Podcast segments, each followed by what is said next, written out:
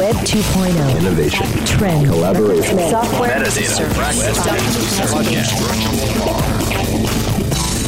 Got the world turning as fast as it can? Hear how technology can help, legally speaking, with two of the top legal technology experts, authors, and lawyers, Dennis Kennedy and Tom Mighell. Welcome to the Kennedy Mighell Report here on the Legal Talk Network. And welcome to episode 101 of the Kennedy Mighell Report. I'm Dennis Kennedy in St. Louis. And I'm Tom Mighell in Dallas. This episode is brought to you thanks to our sponsor, Connected Data. Learn more about their product, Transporter, a private off cloud storage device at filetransporter.com slash KMR. In our last episode, we celebrated our 100th episode with a special show that we highly recommend. We very much appreciate all the feedback we've gotten about the podcast.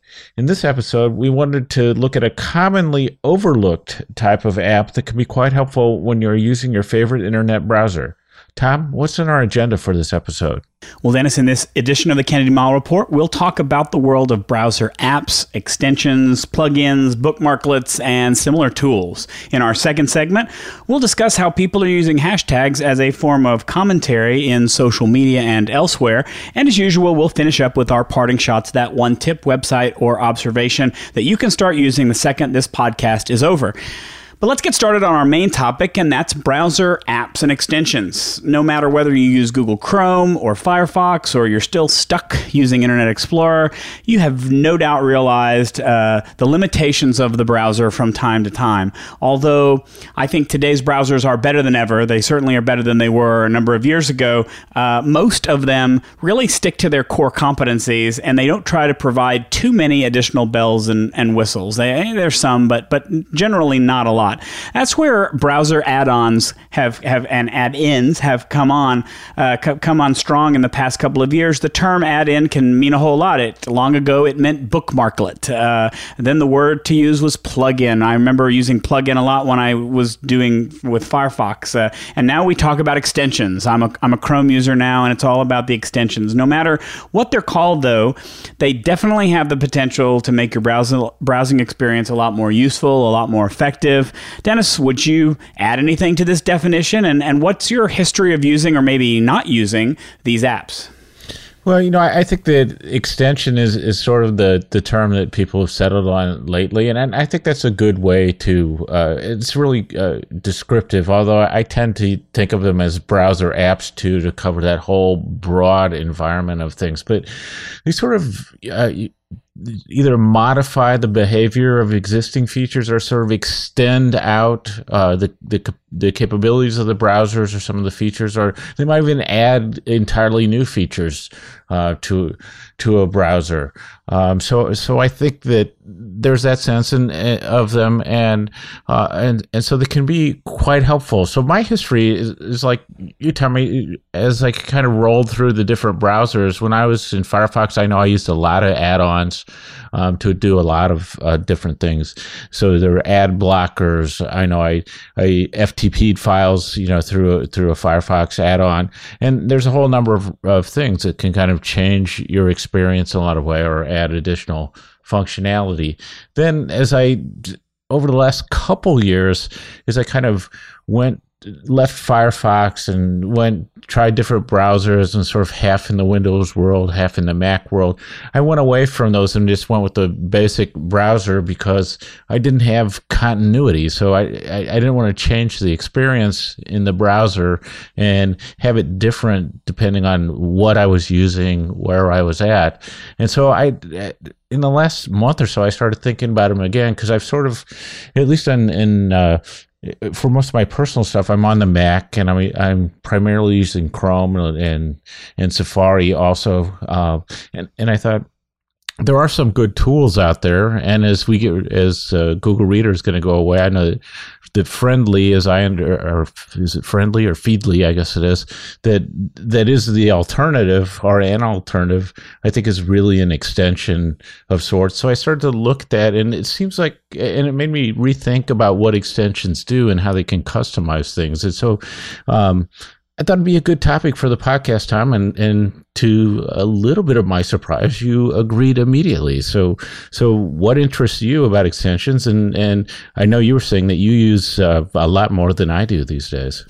You know, I didn't used to. And when you started talking about Firefox, that's really where I started to use extensions and, and plugins a lot more. I, I had the ad blocker, which I think has always been the most popular one.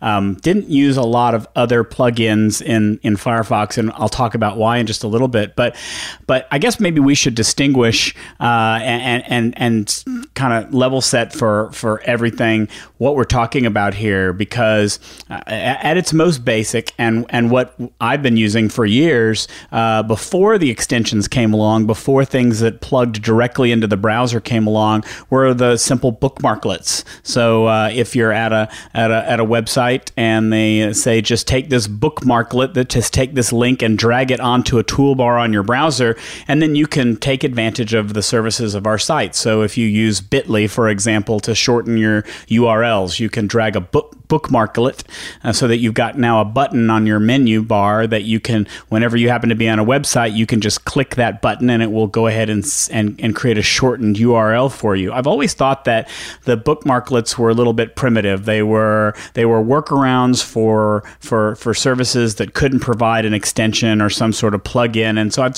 even though I use a couple of them, I've really gotten away from using them. And and uh, you know, after we talked about this, I I, I use quite a number of extensions, but they work more behind the scenes than anything else. I don't really actively work on them. So I, I went and did some research. I really think that since the Chrome browser came out, uh, I think that we've seen a real explosion in the, the number of, of extensions and the utility of these extensions. So I just went to the Chrome extension store to, to kind of look and, and do some exploring to see what's available. And, you know, they have cat- they have extensions in all categories. They've got it in business and education, entertainment, games, lifestyle, news and weather, productivity, social communications, utilities. And just looking at the front page of the extension store, um, you know, there are extensions. I found an extension for Google Dictionary. You can view definitions for words. There's a, an attachment app that easily takes all the attachments from your Gmail account and puts them into your Dropbox account or into a SkyDrive account or something like that. There's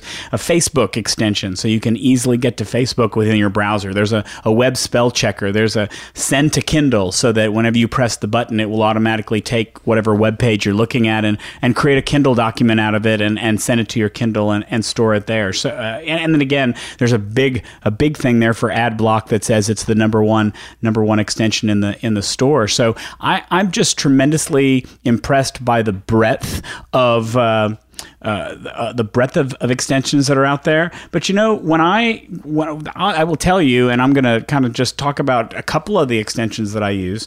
Uh, most of the extensions that I use supplement tools that I use elsewhere. So uh, they are tools that I want to be able to communicate with using my browser. So the main extensions I use are my LastPass. LastPass is an extension within Chrome, so that whenever I go to a website, I can either it either easily installs uh, and inserts the password password and login information for me, or I can click a button, generate a password. It all gets filled in very easily using that extension. Um, I've recently, uh, and maybe this is the subject for another podcast, I've recently started using Pocket formally read mm, formally read it later. Um, I've started using that over Instapaper lately, so I have the Pocket extension on my browser. I absolutely rely completely on the Evernote extension to clip web pages, and there's actually a, an extension for for your Gmail too, so that you can save a page in Gmail directly into Evernote. It's called PowerBot. It's a great one, and there's a Bitly extension for Chrome. Those are the ones I think I use the most, and I'll talk about some more later that I think are also useful. But but Dennis, kind of what's been your you're, you're you're trying to get back into it? Have you you know based on your research, what are you finding out about extensions that might be useful for you? Well, I think that that that help that notion of helper extensions, I, I, think, is a really good one. And and so when you talk about the Evernote one and and things like that, uh, so uh, are really interesting because then it it sort of makes, in a sense, a one click or much simpler way to use those as part of as part of your web experience. So when I I checked before the podcast what I'm doing because I knew I was I was really lean on extensions in Chrome, I, I only have, and in Safari, I only have one thing that shows up as an extension. And you, you can look at, uh, at least on the Mac, in the, your preferences in the browser, and, and you'll see what extensions you have installed, um, which is 1Password, which does the same password thing that, that you're talking about. Um, and then, then I also have, uh, a bookmarklet for Google Bookmarks, which you know, hopefully my all my bookmarks won't go to die someday. But but it just allows me to to click on that and and basically add uh, you know bookmark a page into Google Bookmarks as a is sort of uh, again not it's a one click pops up a a, a little uh, you know table or, or, or, a little little window to put the information in. So that those are sort of the classic things. But i start to look to say I said oh there's the evernote stuff. There are some other things. And then then also looking back at in firefox there, there were some really cool things you could do to to change the interface. So it's like in Gmail and other things that you could there there might be features or views or color changes or adding buttons or anything like that that you could do through through the Firefox add-ons that again is something that you could do with an extension, you know, possibility of, of adding uh, features, you know, like uh, you know, so I use the Google bookmarks, but a bookmark organizer, uh, development tools. Sometimes you want to, uh, at least in in other years, I don't do so much now. I would want to look at the code on a, a web page, and there there are extensions that would do that, and and then you know potentially to to change the ways that, uh, or to, to I'd say more to customize what you see. So you might be able to to change the, the font automatically, sort of behind the scenes, or make it appear, uh, you know, bigger, smaller, that sort of thing, or uh, to take a little bit more control. So to build in that extra functionality. So I sort of say, well. If, if I start to look at those extensions and I choose them well, maybe I can uh, get rid of some of the things that are maybe they're not that big of annoyances, but I would sometimes say, "Oh, I wish this didn't do this or this didn't do that." And with an extension, you might be able to customize the your browser experience to something that's that's more suitable to to you. And so so I think that's that's interesting, and that's what what got me thinking. And then also I think, um, as you were you were saying, Tom, that it does look like in the Chrome area, there's so much stuff going on there that it, it seems uh, that I really need to look into that and kind of revisit the whole notion. Well, and and and really, what as far as I'm concerned, the, the main advantage, and if we're going to start talking kind of about the benefits and the disadvantages, one of the main advantages I think to using Chrome is the fact that you can sync your extensions across all of your devices. So you're not going to have that uh, that that disconnected experience by using. You know, obviously, if you're using the Safari browser, you will have that, but you're you're able to go from computer to computer and have the the same extensions installed on all of your browsers, which I think is one of the the, the nice benefits of, of Chrome and something that I think it does better than the other browsers wind up doing. Now, I will say that that that that the, the the first level of extensions that I use happen to be those that sort of are helper extensions, but the other the second level really are things that work behind the scenes like you're talking about, but mine kind of do things the ones that I've you know I went and looked at the extensions that I use on a regular basis and mine kind of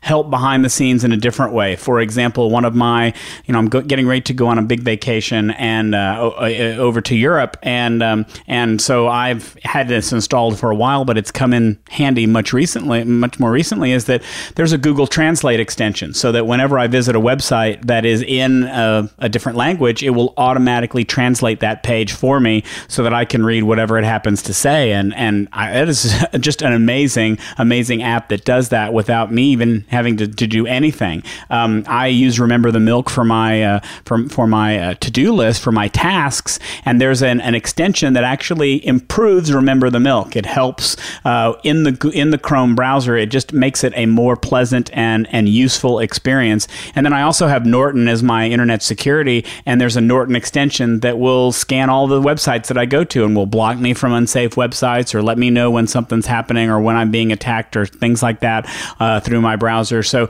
like I said, like you, both of us have said, there are so many ways that we can we can work with with extensions like this. I, I will say, and, and, and then I'll turn this over to you. I will say that that you know, if the benefits of using them are that you can have them on all your your computers and that you're you know extending the power of your browser, to me, the two main disadvantages um, that I see sort of feed off of each other. Uh, the first is just having too many extensions. Uh, just you know, just reading that list that I've been using um, made me want to go try, try out a couple of apps in the in in, and extensions in the in the Google Chrome store, and before you know it, you've got 40 extensions, and they're all trying to work at the same time time, which leads to the what I think is the biggest problem, the main disadvantage, and that is these extensions are memory hogs. It's one of the main reasons why I went away from Firefox because the plugins were just eating up too much too much memory. But the same is is with chrome. I mean each individual extension uses up some memory and and it's easy for your browser to get bogged down and your whole system to get bogged down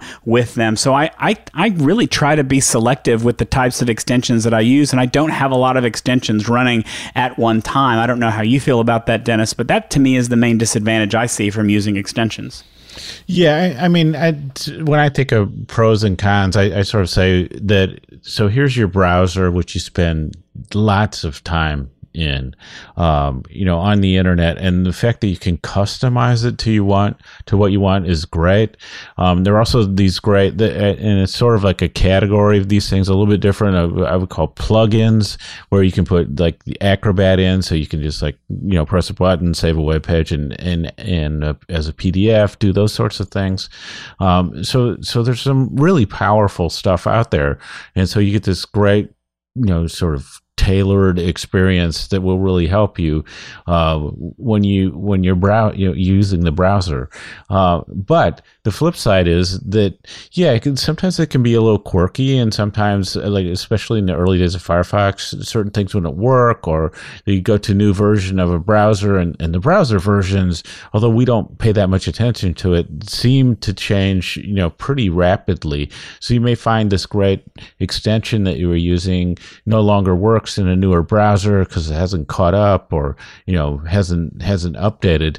And then what I think is is the the real difficulty if you're moving around to to different computers or using you know uh, different browsers in different locations uh, where you, you don't have it synced is you can get really confused you know because you're you're saying oh this is this is great. No but I can't do this here and what happened to this there? Or you're troubleshooting for somebody say like your parents or whatever and you're and you're going like what's wrong with this browser? Because it doesn't do all the things you expect. And so you start to take a lot of things for for granted. And, and because you do have that sort of customized approach. And which i think uh, time is something we we talk about from time to time, which is this I don't know what you would call it segmentation or um, you know what's the impact as you get more personalized and use different different things in different ways. So it's you can't just say oh well all you need to do to fix that is you go to this menu, drop down to this item because there's a bunch of extensions running that you know change the interface and change the experience. Well, I think that's right. I, I, I I know that it is becoming much harder to provide tech support to people because they have such customized experiences, and uh, and you never know what somebody's going to have running that's going to cause a problem with a browser. And I think we can extend that to just about anything because because as we get to a more customized society, I think that's going to be uh, going to be the main issue. Is it, it it's going to be really hard to to diagnose problems because everybody's going to be running something slightly different and it's going to affect everybody in a slightly different way. So um, that that's I think going to be very interesting to see what happens with that. Dennis, uh, what what do you think is is is the takeaway here? What's our let's take us out of this first segment and and talk about some conclusions you might have about uh, this whole thing. Yeah, I, I, I, sort of like I said, I moved, I pulled back from it so much because I was, you know, trying to decide which browser I was going to land on. I knew I was moving away from Firefox, and but now I'm sort of thinking about going back, and you know, and so, but then, so I, I just went simple everywhere. Um, but I think it's time to go back into it. And I think you're right, Tom. When you go to that Chrome extension store, you just say, "Oh, look at all these things I can try. And so I, I think, uh, you know, if we, if we look about lawyers and can they benefit from, from these extensions? I, I think yes. And in a, in a lot of ways, I think you've given some, some great examples. I think the password, uh, you know, plugins are great. Uh, and, and there's some other things out there, uh, you know, translation, dictionary, all those things that you were talking about, and and other things as well, and then also customizing your interface, which you know, because sometimes um, that can be a big help to people, uh, you know, who who might have uh, difficulty seeing things or would like to organize things in a little bit different way. So, um, I think that I think there's a lot of benefit, and it's and it's worth exploring. And and like I said, I I was a little bit surprised how in, enthused you were about this topic when I suggested it time. So, because uh, because I, I just didn't know because I feel I had stepped away from it so long. But uh, I, I just think it's it's you know everybody seems to focus on the smartphone and the tablet apps you know and deservedly so but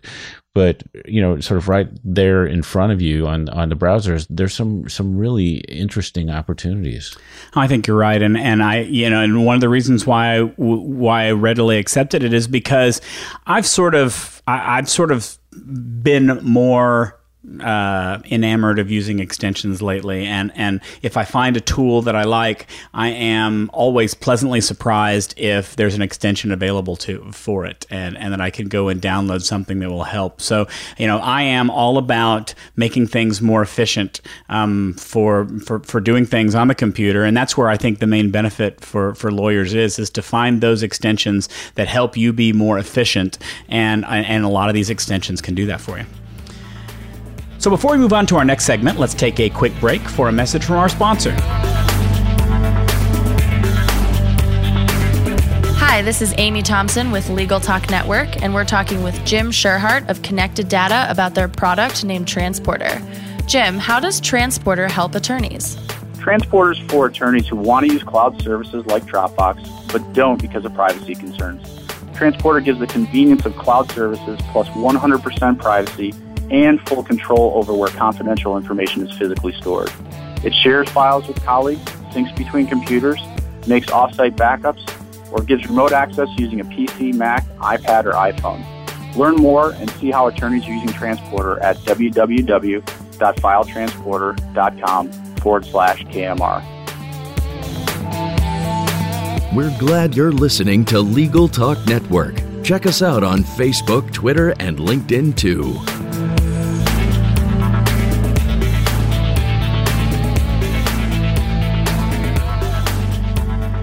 Now let's get back to the Kennedy Mighell Report. I'm Tom Mighell. And I'm Dennis Kennedy. In this segment, we wanted to talk about the way people are starting to use hashtags in places other than Twitter as a form of uh, meta commentary, if if if I can use that word. We've talked about hashtags on the podcast before, but I've noticed a big change recently in the way that people, including me, are using hashtags as a form of quick commentary. Tom, am I crazy to think that this is actually an interesting development? Uh, you're not crazy, but I hesitate to think that we are wandering into more of a cultural discussion than a technological discussion. Um, I, but I guess we probably should start at the beginning and, and maybe explain more what we're talking about. You know, when Twitter, for those of you who don't spend a lot of time on Twitter, when Twitter first debuted, I'm pretty sure that they only intended that the hashtag was going to serve as a tool for for searching for relevant content. You can run a search on a term uh, like hashtag Super Bowl, and you could see what other other people are saying about the Super Bowl. Um, and it was a great tool for being able to to search Twitter and keep track and monitor um, what people were saying about certain topics. But at some point, people began to create hashtags that represented how they're feeling at the moment, that nobody else was using, that searching on it really is either a waste of time or, or, or just doesn't result in a whole lot. But, ha- you know, one of my favorites um, has been the first world problems hashtag. So where people will say things in a tweet like, you know, it's, it's so hard to eat this delicious ice cream with a fork. I wish I had a spoon. Hashtag first world problems. And, you know, other, other will create, you know, Twitter competitions that they will mark with a hashtag. And when we were at Tech Show, David Pogue talked about, uh, talked about the, uh, the competition that was called uh, hashtag failed movie prequels, where people would come up with titles to movies that, that would have failed as, as prequels. And his, his favorite one was, uh, was The Penultimate Mohican, uh, which I think is a good name for a hashtag failed movie prequel. But I think TV shows are really even getting into the act as well, which is interesting as I'm watching a TV show when something happens where it's interesting or dramatic or it's sad or it's funny, a hashtag is going to appear that, you know, on the screen like hashtag is Jamie pregnant uh, and and which that's implicitly encouraging you to go on Twitter and uh, and tweet and talk about it. And uh, I, you know what's clear to me is that the hashtag's not going anywhere. I, I think that that as people are using it more for this meta commentary reason, I, I, I have to admit, uh, I am ashamed to admit that I'm not very good at, at the meta commentary. I would, if my hashtag would be is hashtag I am bad at hashtags. But uh, I don't know, Dennis, uh, what, where do you think that, uh, that we're headed right now? And, and what does this mean? And why are we talking about it? Well, because I, I find myself doing it more, using it more often. So I used to say that, you know, 140 characters hardly gave me room to do anything. Now I'm I'm finding out that it, you know I'm looking forward to you know, not only saying what I want to say in Twitter well within the 140 characters, but I want to add a, you know a clever hashtag that that you know comments on or, or gives a little more ex you know explanation about about what's going on. Or but but it's really interesting. I saw my daughter when she started using Twitter would do this, and I was like, well, that's really interesting. She has a real knack for, you know a knack for that and uh, and then I've, I've run into other people who seem to be using it. And I sort of think of it in a way as sort of like th- those thought bubbles you see in cartoons. So you can kind of you say something and you're making a a comment you know like so you could you might tweet or you know instant message somebody and say yes I'm really enjoying this party and then do like hashtag get me out of here you know. And so you can you can sort of make that comment. And so uh, I was telling my uh, social media savvy friend Amanda today about that we might be talking about this, and we ended up texting back and forth for a fairly extended uh, number of of text that was all in this this sort of snarky hashtag commentary approach. And so I think you can do it as sort of saying, "Here's what I'm really saying," or "Here's what I'm really thinking" as the hashtag, or sort of a snarky or ironic comment, or else something that actually comments. Um, um, uh, on what you think about something, you know, so like you say, well, there's that first world problem thing, or you could say, uh, you know, must read, or you know, something like that, where you're you're saying, I've I'm actually putting in this category since the hashtags originally were this way to kind of categorize things, but the categories uh, become more unique and more descriptive, and also communicate more. So you sort of in this 140 characters now can almost have sort of say one thing and comment about it in sort of two different ways in that same small space. Now, I, I think you're right, Tom. Is this technology? Is this relate to the practice law, or is it a cultural thing? I think it's more of a cultural thing, but but I think it's that it points to the way we're sort of condensing how we communicate and the sort of way that lawyers communicate in this sort of long, extended fashion uh, you know, the letters that, that, lawyers write and that sort of thing, I, I think is getting trickier as people are uh, you know, have much more dense and and sort of multi-level uh, communication in a short in, in a short space. So that's where I think is the interesting thing is happening. And so, so maybe I'm a little crazy about it because I think it's really fun, but I, th- I think it may have potential down the, or, or some, have some impact down the line. So now it's time for our parting shots. That one tip, website, or observation that you can use the second this podcast ends. Tom, take it away. Well, uh, I, am gonna I'm gonna mention a site today, and uh, I am going to mention this for your friends who forget the who, who, the username and password for their routers. I'm not going to say this applies to you, but I'm going to say this this might apply to your friends who can't remember the username and password of the router if you need to to get into it and, and make changes to it. If you go to routerpasswords.com and then you select the different router make that you have, whether it's a Belkin or a Linksys or another another type of router, um, it will then give you a list of all of the current models of that router and it will give you the default username and password for each one. So if you haven't gone in and made the change, or I'm sorry, if your friend hasn't gone in and made the change to the username and password, you've got that information and can go in and, and, and do that if you happen or your friend happens to lose that information. Routerpasswords.com. Yeah, Tom, if you tweeted that routerpasswords.com, you could use the hashtag asking for a friend. I could do that. So, my uh, parting shot is uh, a blog post from our friend Jordan Furlong at Law 21. And uh, it's called Nine Steps to a Presentation That Won't Leave Your Audience Hating You. And I think it's interesting as a discussion point because it's, it's sort of one of those prescriptive lists of how you you know should and should not give presentations and and do's and don'ts and i think it's an interesting starting point because i think that you can uh, follow every rule that Jordan uh, sets out there and give a really not good presentation. And I also think you can break every single rule on his list and give a fantastic uh, presentation. So I think it's good as a starting point um, and, and, a way to discuss things. But I, th- I think that when I think about uh, presentations and in Jordan's article, which which I think has some really good points, um, is that there's this thing you need to consider what the audience's needs are and what the who the audience is and what you want to get across and the message you want to get across. And i think it's one of the, when i see these lists it's one of these things where you say you need to do this. You can't hold your hand. You know you need to do this with your hands. You can't use powerpoint. You can't do this. And and you'll find a zillion examples of great speakers who break all of those rules. And so um, i think it's a good starting point to think about technique but uh, what it should do is, is is uh, when you look when you read this is to think about what the message is and who the audience is. So that wraps it up for this edition of the Kennedy Mighell Report. Thanks for joining us on the podcast. Information on how to get in touch with us, as well as links to all the topics we discussed today, is available on our show notes blog at tkmreport.com. If you like what you hear, please subscribe to our podcast in iTunes, at the at uh, lawtechnologytoday.org, or at the Legal Talk Network site. Our archives of previous podcasts are still available uh, in iTunes and on the Legal Talk Network site and if you have questions or suggestions for upcoming episode topics, please email us at tkmreport at gmail.com or send us a tweet at tkmreport. So until the next podcast, I'm Tom Mighell. And I'm Dennis Kennedy. And you've been listening to the Kennedy Mighell Report, a podcast on legal technology with an internet focus. Help out the podcast by putting a review on iTunes.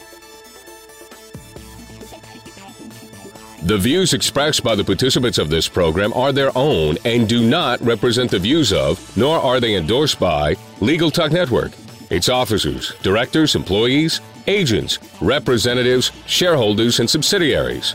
None of the content should be considered legal advice. As always, consult a lawyer.